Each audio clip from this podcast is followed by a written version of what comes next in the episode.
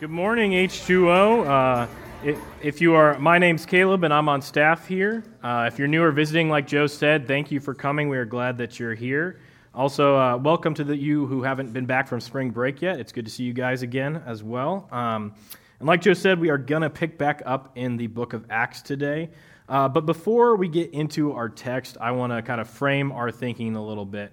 Um, has anybody been keeping up with what's been happening with Tom Brady, right? He has been unretired officially. So if you're not familiar, quarterback from the Buccaneers, formerly the New England Patriots as well. Um, some people would say the greatest of all time, but we're not going to debate that today, um, thankfully, right? Um, but before that, earlier, I think it was in January, there was this controversy over whether Brady was actually retired or not, okay? So there was a guy who reported that Tom Brady was going to retire and then da- his dad basically comes out and says, Well, he hasn't made the decision yet. You know, he hasn't decided whether he wants to come back for another season or if he wants to retire. And then Brady comes out and says, I am going to retire. And then here we are today, as of last week, unretired, right? Um, so you see how, like, there can be this chain of miscommunication and not necessarily accurate information that happens in the news and on social media. Uh, but I think this is something that can happen to us spiritually as well. We can uh, sometimes have people who say, Oh, I think God is telling me to tell you this. And there might be a, a breakdown in, or a miscommunication there. Their interpretation might not be 100% correct. And I think this is what we're going to see today in our story with Paul that there are people that are telling Paul something, and I think their interpretation is not accurate. Okay? That's what we see in Acts 21. Um, but today we will be in Acts 21, starting on verse 1. All right, and if you're using the blue Bibles in the tubs in front of you, it's page uh, 542. And so, as you're turning there, uh, here's just a little bit of background to the uh, to the section we're reading. All right, because I think if you don't have this background information from chapter 20, chapter 21 will be more confusing than uh, if you had that background information. So as we read our Bibles in our uh, throughout the week, this is the principle we need to apply. We don't want to just dip into a verse. We need to know the context that it's coming from, or else we can be more confused about what's happening. All right. And so in, in chapters 19 and 20, we see that, that Paul is going to go to Jerusalem and ultimately he's going to end up in Rome. And, and that is what the Spirit is telling him to do.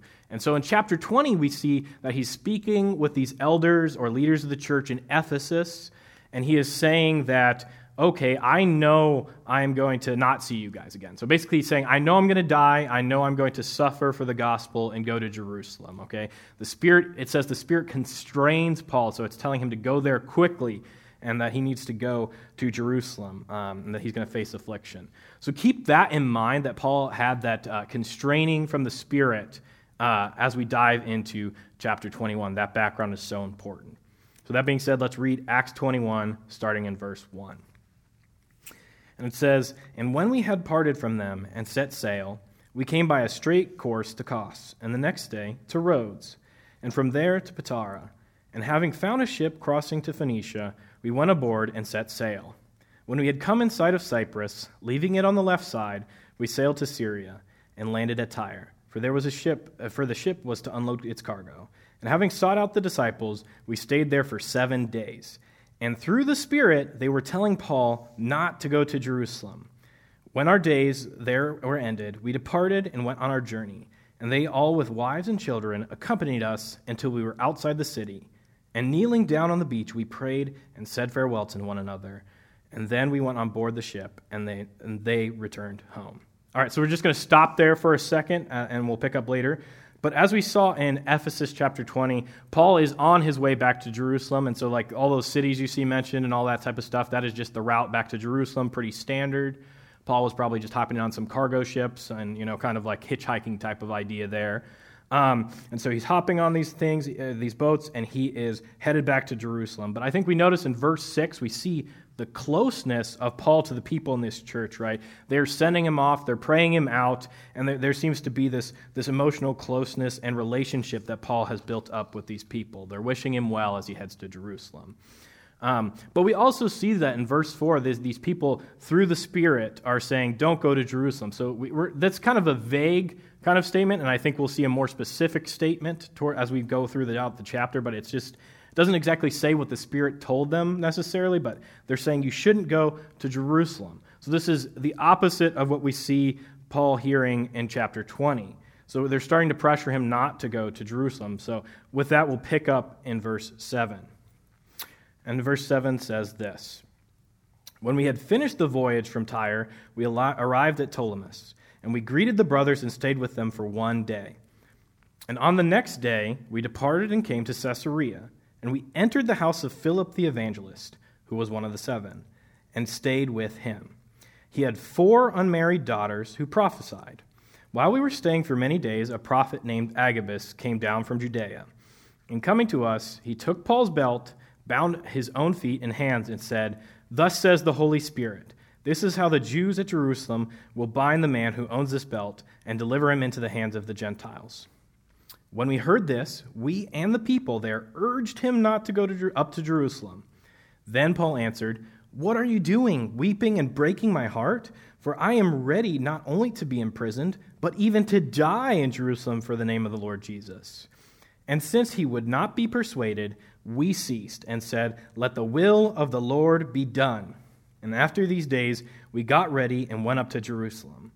And some of the disciples from Caesarea went with us, bringing us to the house of Mnason of Cyprus, an early disciple, with whom we should lodge. And then, just real quick, I want to jump to verse 27 to see what happens. Uh, and when the, the seven days were almost completed, the Jews from Asia, seeing him in the temple, stirred up the whole crowd and laid hands on him. All right, so that is, that is our text for today. Um, and so, so, there's some interesting scenes here that might make us feel uncomfortable depending on our church background or if we're not familiar, that familiar with the church. Can be like, okay, the Spirit's telling these people to do to say these things and what's going on with all that. Um, but ultimately, we have people are telling Paul that he's going to go to prison if he goes to Jerusalem. And then what do we see there in verse 27? The, the Jews grab him, and then ultimately they take him to prison. And interestingly, we see this guy do this like performance art type of thing. He takes the belt, binds his hands and his feet, right? Um, and what he's doing here is he's echoing back to the Old Testament. The Old Testament prophets would act out their prophecies a lot of the time and so Isaiah did this. Uh, a lot of the time he would act things out. Jeremiah is also famous for acting out the prophecies that he was given. And so basically, the reason why this guy is acting it out is he's trying to say, I am legit. This is real from the Spirit, that, I, that this is going to happen to you if you go to Jerusalem. All right, so, so he's saying that this is authentic. Um, and so, but interestingly, I think you'll note too that Paul never debates the authenticity of the fact that he will go to jail if he goes to Jerusalem, right? He, he never is debating that fact. They're on the same page there that, you know, he's going to go to jail if he goes to Jerusalem. Um, and we could easily see how these people in the churches would think that Paul is just being an idiot here. He's kind of being foolish, right, in their eyes. Um, and I think from a worldly mindset, this would seem very foolish. The guy has a successful ministry, he's planted a ton of churches, and all these type of things. You know, he, he's a great guy, and, and they love him. He's their friend also. So they don't want to see him go to prison. But, you know, and so that's their perspective on the situation. But as, as we see in chapter 20, Paul's perspective is that the Spirit has already told him this, and he says, even in chapter 20, that the Spirit confirmed this with him as he goes throughout the different cities. So this wasn't just a one off thing with Paul and the Spirit telling him to do that, but this was happening over and over again. So if you couldn't tell, if, if you've been with us through the series of Acts, Paul is a stubborn guy. And if, if you haven't noticed that already, if he thinks the Spirit is telling him to do something, he's going to follow it all the way to the end. He's not going to give up on it. Um, and if we remember back to Acts 9:16, it tells us that God would show Paul how much he was to suffer for the gospel. So, so he, from the beginning, we see that Paul is going to suffer. This was going to be a part of his life. And then back to chapter 20, which I mentioned earlier, it says very specific. He's going to grow to Jerusalem. He's not going to see these people in Ephesus again, either due to imprisonment or death. Um, so that is kind of the context. We see that Paul knew this was part of, the, part of his ministry. So, not a surprise to him that pain and suffering and even death would be part of his ministry. Um, all right, and Paul, Paul knows what, he, what, he, what God has for him. Um, and I think this is something that can be difficult in our modern context to really understand. We don't really see a lot of people going to prison for their faith, uh, in America at least. Um, uh, but perhaps we could be called to a different level of suffering in our lives. You know, something like maybe we're called to share the gospel with a family member or a friend or a roommate, and there might be some stakes in that. Maybe that relationship will end as a result of that. They don't want to be your friend because you're a Christian and you're sharing the gospel with them. You know, they might think you're foolish if you do this. You know, there, there is a cost sometimes when we share the gospel, the good news, with other people. Um, or maybe we are called to go to a different place where sharing the gospel actually does have the stakes of you know going to prison or things like that. You know, my, my cousin-in-law they they are in a country where it is illegal. Um, so many of Paul's letters talk about this thing of we should not be surprised when we suffer, and First Peter specifically talks about we shouldn't be surprised by the fiery trial that comes to us that we will suffer for the gospel. But that being said, I think the obvious question as you read this text, especially for the first time, is what do we do with the fact that there's these two, two sets of people here? We have Paul who says, The Spirit's telling me to go to Jerusalem. The other group is saying, Don't go to Jerusalem, you're going to go to jail. Okay, so we have these two type of ideas that seem to be contradicting one another, right? So who is right, who is wrong here in this situation? Um, but I, I think there's three things we need to think about here. First, we should ask, what word is specifically the Spirit giving these people? Um, so I, I, think what we see in the first uh, story of somebody giving it to him, it doesn't really say what the Spirit told them specifically, but just that he shouldn't go to Jerusalem. And then the second time, I think we have a more concrete example of what the Spirit is showing these people that he is going to go to jail. Remember, the guy acted it out. He put the belt on his hands and his feet and saying, You're going to go to jail if you go to Jerusalem. But I think the people are using their own wisdom in interpreting how he should apply this prophecy that they have here. That, you know, they're saying, okay, going to jail means you should not go there. But Paul is saying, no, no, no, I think that that is exactly why I should go there.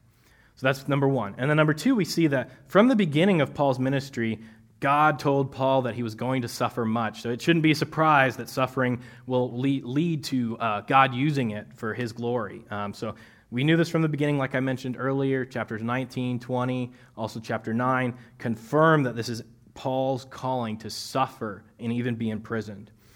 And then, third, I think we see confirmation uh, of this being what God is calling him to do uh, by what happens later on in Paul's ministry. Um, so, you know, if this does, if Paul doesn't go to prison, he probably doesn't necessarily. You know, we can't know this for sure, but we don't know if he would have written some of what they call the the prison epistles. You know, that he wrote while he was in jail. So things like uh, Philippians and things like that. Uh, he might not have gotten to write those if he was not in prison. Um, and Philippians 1 specifically says uh, that the gospel went out because of his imprisonment. It says that his imprisonment caused the gospel to go out in the prison guards and that it ca- encouraged others to be more bold in their faith. They saw Paul being willing to go to jail and risk his life for the gospel, and then that encouraged other people to be more bold in their faith, right? Um, so we see that God used this suffering and this jail time in Paul's life in a big way. So I think that also confirms that Paul is on the right track here. Um, so, you know, the Spirit, so, so God used this time in a big way. Um, so I believe that Paul is correct and that the other people are prophesying are wrong. Just to sum it up, is one, the Spirit does not seem to be saying, don't go to Jerusalem, just that he would be imprisoned if he went there. Two, Paul always knew the plan would involve suffering. And three, it's clear how God used this suffering in his life to advance the gospel. So, as we can see here, that we need to be careful when someone says they have a word from the Spirit or they're saying, like, hey, this is what you should do. Um, I'm not trying to say that's necessarily wrong to do, but we need to be careful in, in our interpretation. I've heard a preacher say that we don't need to, we should not mess up the prediction with the prescription. So, we can't confuse the prescription with the prediction here. And I think that's what we see here, right? We see that these people have the prediction of Paul going to prison if he's in Jerusalem, right? That is the prediction. But then their prescription is that, okay, if you're going to go to jail, therefore you should not go to Jerusalem. But Paul already knew that that was the plan. Uh, so they had messed up the prescription from the prediction. Um, so that we can't just go and live our lives based off what other people are telling us, even if there is something true in it, right? These people had something that was true. Paul would go to prison, right? And we saw that in verse 27. But, you know, we can't just necessarily take what the majority of people think we should do as what we should do. We can't live our lives by just taking a poll. Um, sometimes we have to stand up to other people and not do what they're telling us to do. Um, But I think there's two extremes in as we live this out in our lives. You know, our immaturity can either a lead us to always go off of what other people are telling us because we're scared of the pushback they may they might give us. We might lose friendships, things like that. Or the other extreme is we can always tend to live in defiance of what other people are telling us to do. And I think both these things can be immaturity in our lives if we tend to just default towards the other, right? Um, and, and, you know, I tend to lean more towards the stand in defiance of what other people are stay, saying to me. And, and that can be pride in my life of not wanting to listen to other people. But, you know, I'm just as guilty of, you know, doing that as anyone else. And, and we need to be motivated by the Spirit uh, out of love for other people to listen to them and hear what they're saying um, and I think sometimes we just tend to do this thing where we just kind of let the, the sound bounce off of our ears and be like, okay, whatever, whatever, I listen to you, but then not actually hear what the people are saying. We actually need to hear them out. Um, and I think Paul is a great example of doing both of these things of knowing when to listen to others and also knowing when to stand up and not do what others are telling him. Um, and so earlier in Paul's life, he was discipled by a guy named Barnabas. He trained him up in the faith, right? And a lot of times he would follow what Barnabas is telling him to do. Not all the time, obviously, but, but he would often follow Barnabas' lead. Okay, so he, he would listen to him, he would hear him out. I think in this section we also see that Paul hears people out, right? He said, it says uh, that he answered after they had said their piece, right? They had said their prediction, and then he, he responds to it. Uh, but other times we see that Paul is willing to stand in defiance. And th- I think this is an example of that, that Paul is not going to just listen to what other people are telling him because the Spirit has given him a specific mission. So he stands up to them. Um, I think it's really hard to kind of live in this tension of knowing when, when do I listen to the other people? When do I stand up for what I feel like God is telling me to do? This can be difficult. Um, I think this applies to lots of situations in our lives or difficult decisions that we have to make, right? Um, you know, many of you have gone through the process of, you know, what college do I go to? That is a difficult decision. There's a lot of factors involved, you know. Do I go to grad school after I finish undergrad? That's a difficult decision, you know. Or who do I date? Or if I'm dating somebody, do I marry this person? Do I not? What would I do there? Or, you know, if you're out of college, do you rent an apartment for another year? Do you buy a house? Like these are these can be tough decisions, and there's a lot that is at stake with them. Um, and you know, we could go on and on listing all sorts of difficult examples. But, but how do we grow in wisdom in these decisions? Because God has put us in a world where we need to grow in wisdom and discernment. And I think that's what we see in this passage in Acts. Um, and often in Psalms and Proverbs, we see that we need to seek after wisdom. That wisdom, it, you know, Proverbs compares wisdom to a lady that needs to be sought after. Um, and so, a guy that used to disciple me in Columbus, he would use these two verses to show the need for wisdom and discernment to properly apply biblical principles. So, it'll come up on the screen here, this, these two verses in Proverbs. So, just pay attention to this because the wording is really interesting. Verse uh, 4 says, Answer not a fool according to his folly, lest you be like him yourself. And verse 5 is, Answer a fool according to his folly, lest he be wise in his own eyes seems to directly contradict one another verse by verse, right? Very interesting passage here. It can be very confusing. What do you do with something like that, right? It's one is saying answer the fool, the other is saying don't answer the fool because he's foolish, right? Um, but I think the point that the author of Proverbs is trying to make here is that you need to have the right discernment and wisdom when you apply both these principles. There's a time where it is right to answer the fool, and there's a time when it's not right to answer the fool. And you need to grow in wisdom and rely on the Spirit for discernment as you're making this decision. So, how can we grow in this? How can we know when the time is right to answer when the time is wrong to answer? I've got kind of five different things that can help us to grow in this. But before I share those, I just want to make it clear that, you know, there's no specific formula where you're going to have the correct answer every time, or if I do this, confess this sin, do this prayer, do all these different things, and then God will give me a specific answer how I'm looking for the answer. That it just doesn't seem to work that way. There are principles we can live by that the Bible gives us when we look for discernment, but there's not an A plus B equals C answer all the time. You know, God may be giving us an answer in a way we don't necessarily like, or he may be giving us an answer we don't want to hear, and so we're not looking for it. That, that can happen in our lives, all right? So here are kind of five things that we can do to grow in wisdom and discernment. Um, number one, pray and listen, okay? Pray and listen. So this seems obvious, a guy at a church telling you to pray. You know, that's not, not anything new there, right? Um, But how often do we try to make decisions out of our own wisdom and not God's wisdom, right? We just rely on ourselves and what we have to say, right? But James 1 5 tells us that if we ask for wisdom, God will give it to us, okay? And, and this can seem like a cliche or trite answer to the problem, right? But, you know, I think a lot of times we just kind of throw up a prayer and we don't spend extended times with God seeking Him for wisdom and discernment in these things. And we don't really spend any time in silence and solitude very much anymore because our lives are so fast paced, you know, and we've got all this to do and we've got our phones constantly with us, and this can be difficult to actually spend time with God and actually seek Him and focus on Him. Um, and I, I, think a good example of what this would be like from God's perspective. Um, so, back when I was in high school, which was a while ago, I'm pretty old now, um, but there was this, you know, nobody really had data plans back then or smartphones. It was just, you know, classic, uh, what do you call it, like TI, however the, the, you know, different one through nine buttons to spell things out when you're texting and stuff like that. Um, and so back when I was in high school, there was this service called Cha Cha. Have you guys, anybody heard of Cha Cha or am I just that old? All right, so I'm not the only one out there. Okay, we're all right. Um, so back this service called Cha Cha back then, what you would do is you'd have a number and you ask a question to this number. You just text this question to a number, and then like five minutes later, somebody gives you an answer to your question, right?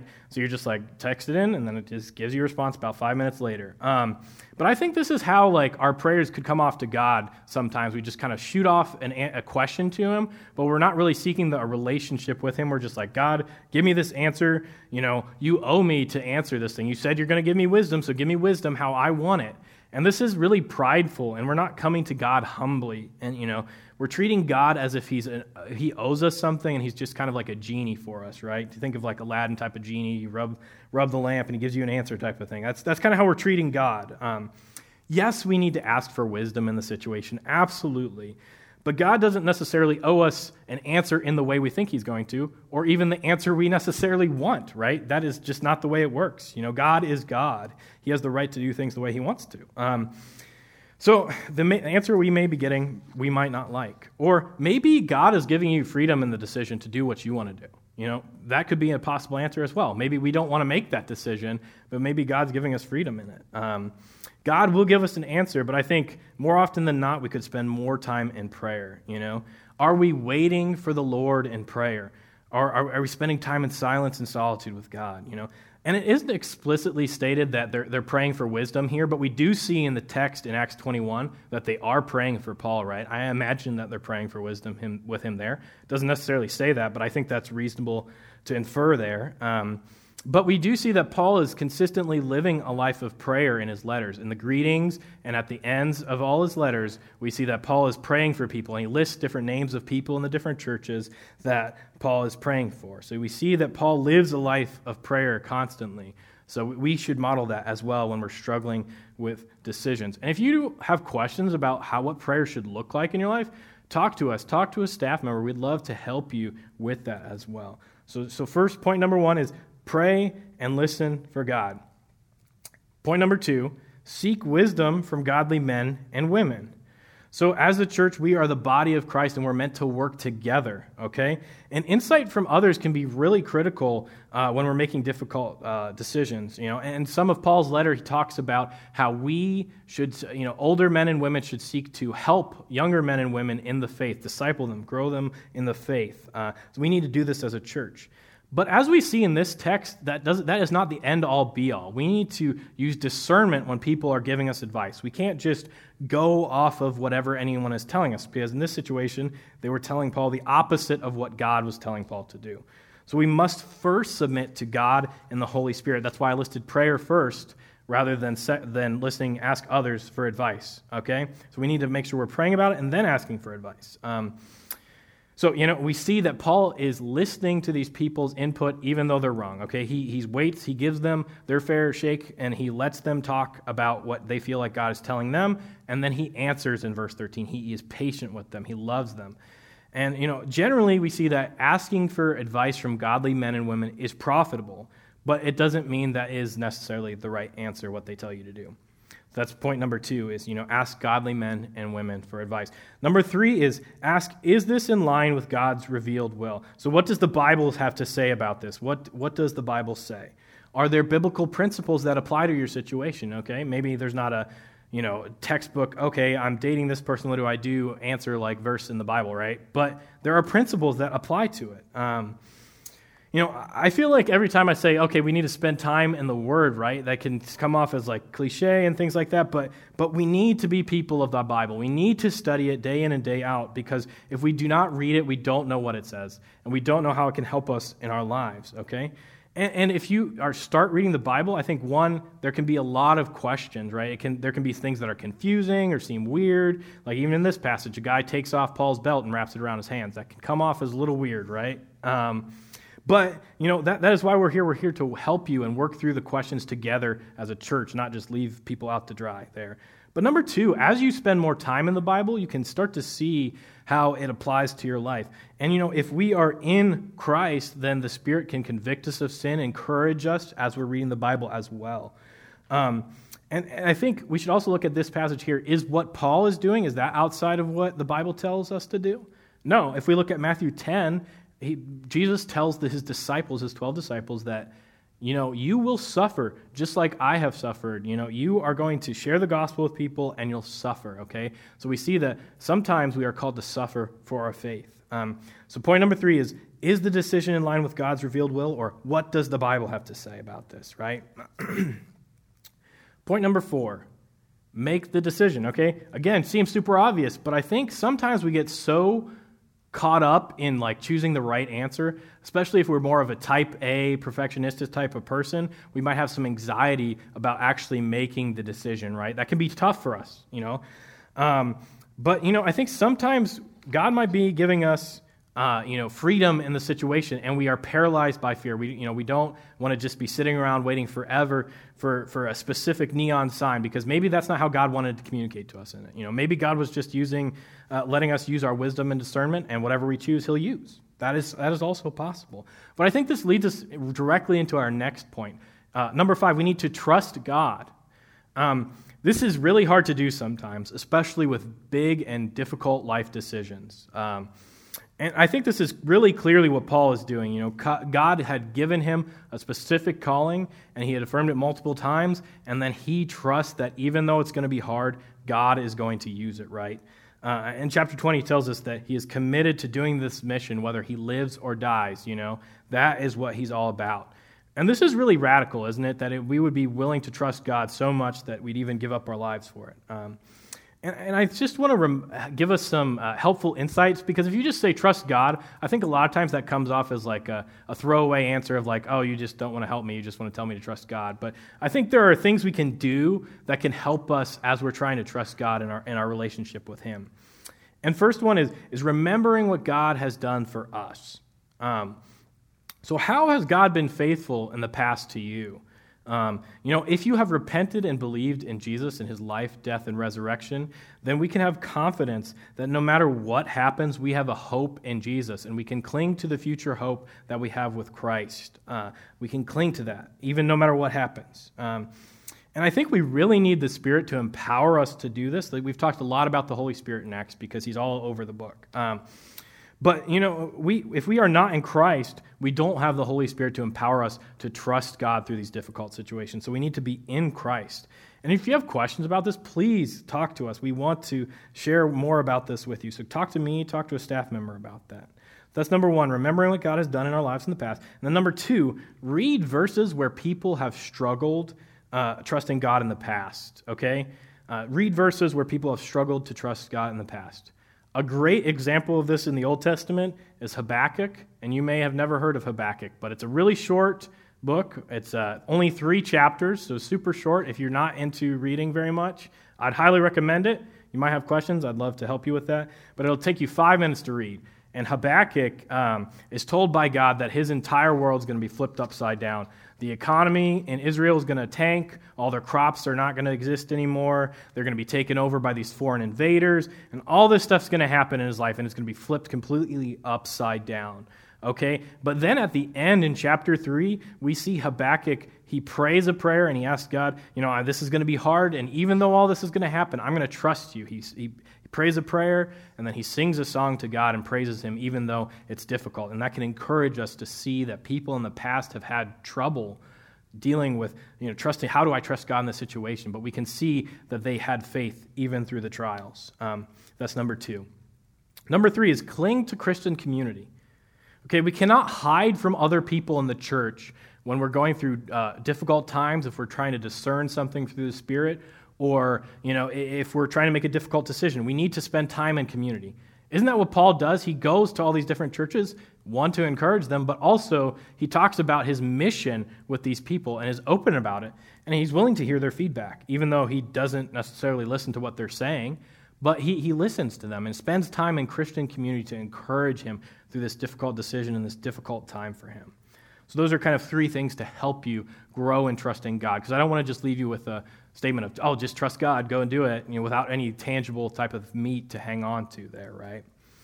And I just want to end with kind of a, a, a story about how I had to make a difficult decision in my life. Um, so, when I had graduated from college, I decided to uh, go on staff up at uh, Bowling Green and raise some support and do college ministry.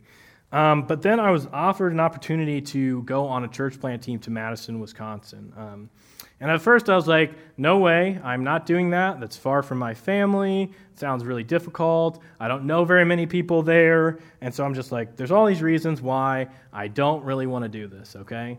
And then after a while, I was like, you know, I'll just pray about it. Probably not going to go, but I'll pray about it. I'll give it a chance, okay? And probably not the right attitude to have, but I did, I did pray about it, all right? but from there, after a while, after a couple of weeks of praying about it, I was like, you know, maybe I should at least, you know, think about it more, give it more of a consideration. Maybe this is what God has for me. Um, and so throughout that process, I started asking other people who were you know, older in the faith and wiser than me for input. And you know, a lot of the, the questions they gave me weren't necessarily anything new, but sometimes because you're in the situation like I was, I wasn't necessarily thinking about these basic questions that, you know, their outside perspective really helped me with. They're like, hey, do you think this is biblical what you're doing, going to start this church? And I was like, well, the Great Commission tells us to go make disciples of all nations, so I don't think there's anything explicitly unbiblical about this decision.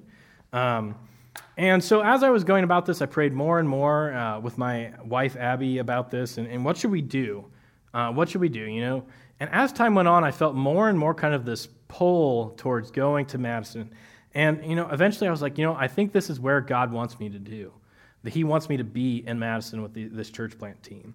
And there wasn't like a, a neon sign or like an audible voice or anything of God telling me to do it, but I felt peace and confidence that that is where God wanted me to be. Um, you know, and I think that was the Spirit telling me that this is where He wanted me to be at that place and time on that church plant team. And this doesn't mean that it wasn't hard because it was really hard at times. It was very difficult. There was very few people, especially for the first year I was there, very few of the church plant team was there yet. So we didn't have a lot of friends. And my wife also was diagnosed with Crohn's disease while we were there. So there was a lot of difficult and hard things that we had to go through while we were there. But not for a moment did we say, no, this is not where God has us. I think it was, we had confidence that that's where God wanted us to be, even though it was hard. So, just to remind us of the five things to help us grow in uh, trusting God is pray, ask, ask God to give you wisdom. Two, ask godly men and women for insight. Three, ask if the Bible has anything to say. Four, make the decision. Five, trust God. Let's pray. God, we thank you that uh, because we are in Christ, we can have the Holy Spirit to empower us and give us wisdom and discernment while we're making difficult decisions and trying to discern if, if your Holy Spirit is trying to tell us something, God. We thank you for this text of Acts 21 where we see Paul live out godly wisdom and discernment, Lord. And I just ask if there's anyone here who's having a hard, uh, having a hard time making a decision or trying to discern if the Spirit is telling them something, that they would seek community. They would seek advice from godly men and women to help them with the decision, Lord. And I just pray that, uh, you know, we, we would be listening for your spirit. We're spending time in prayer, practicing silence and solitude sometimes, Lord. I think those are often neglected. And I know myself sometimes neglect those things, Lord. So we just want to repent of that, God. We're so thankful for your Spirit empowering us, and we're so thankful for the book of Acts, how we see how your Spirit works with us, Lord. Um, so I just pray that as we go out and as we make these difficult decisions in your life, that we would we'd spend time with you, we'd spend time in the Word, and we'd spend time in community. And we're just so thankful for all that you're doing in these decisions, Lord. And we just say, pray these things in Jesus' name. Amen.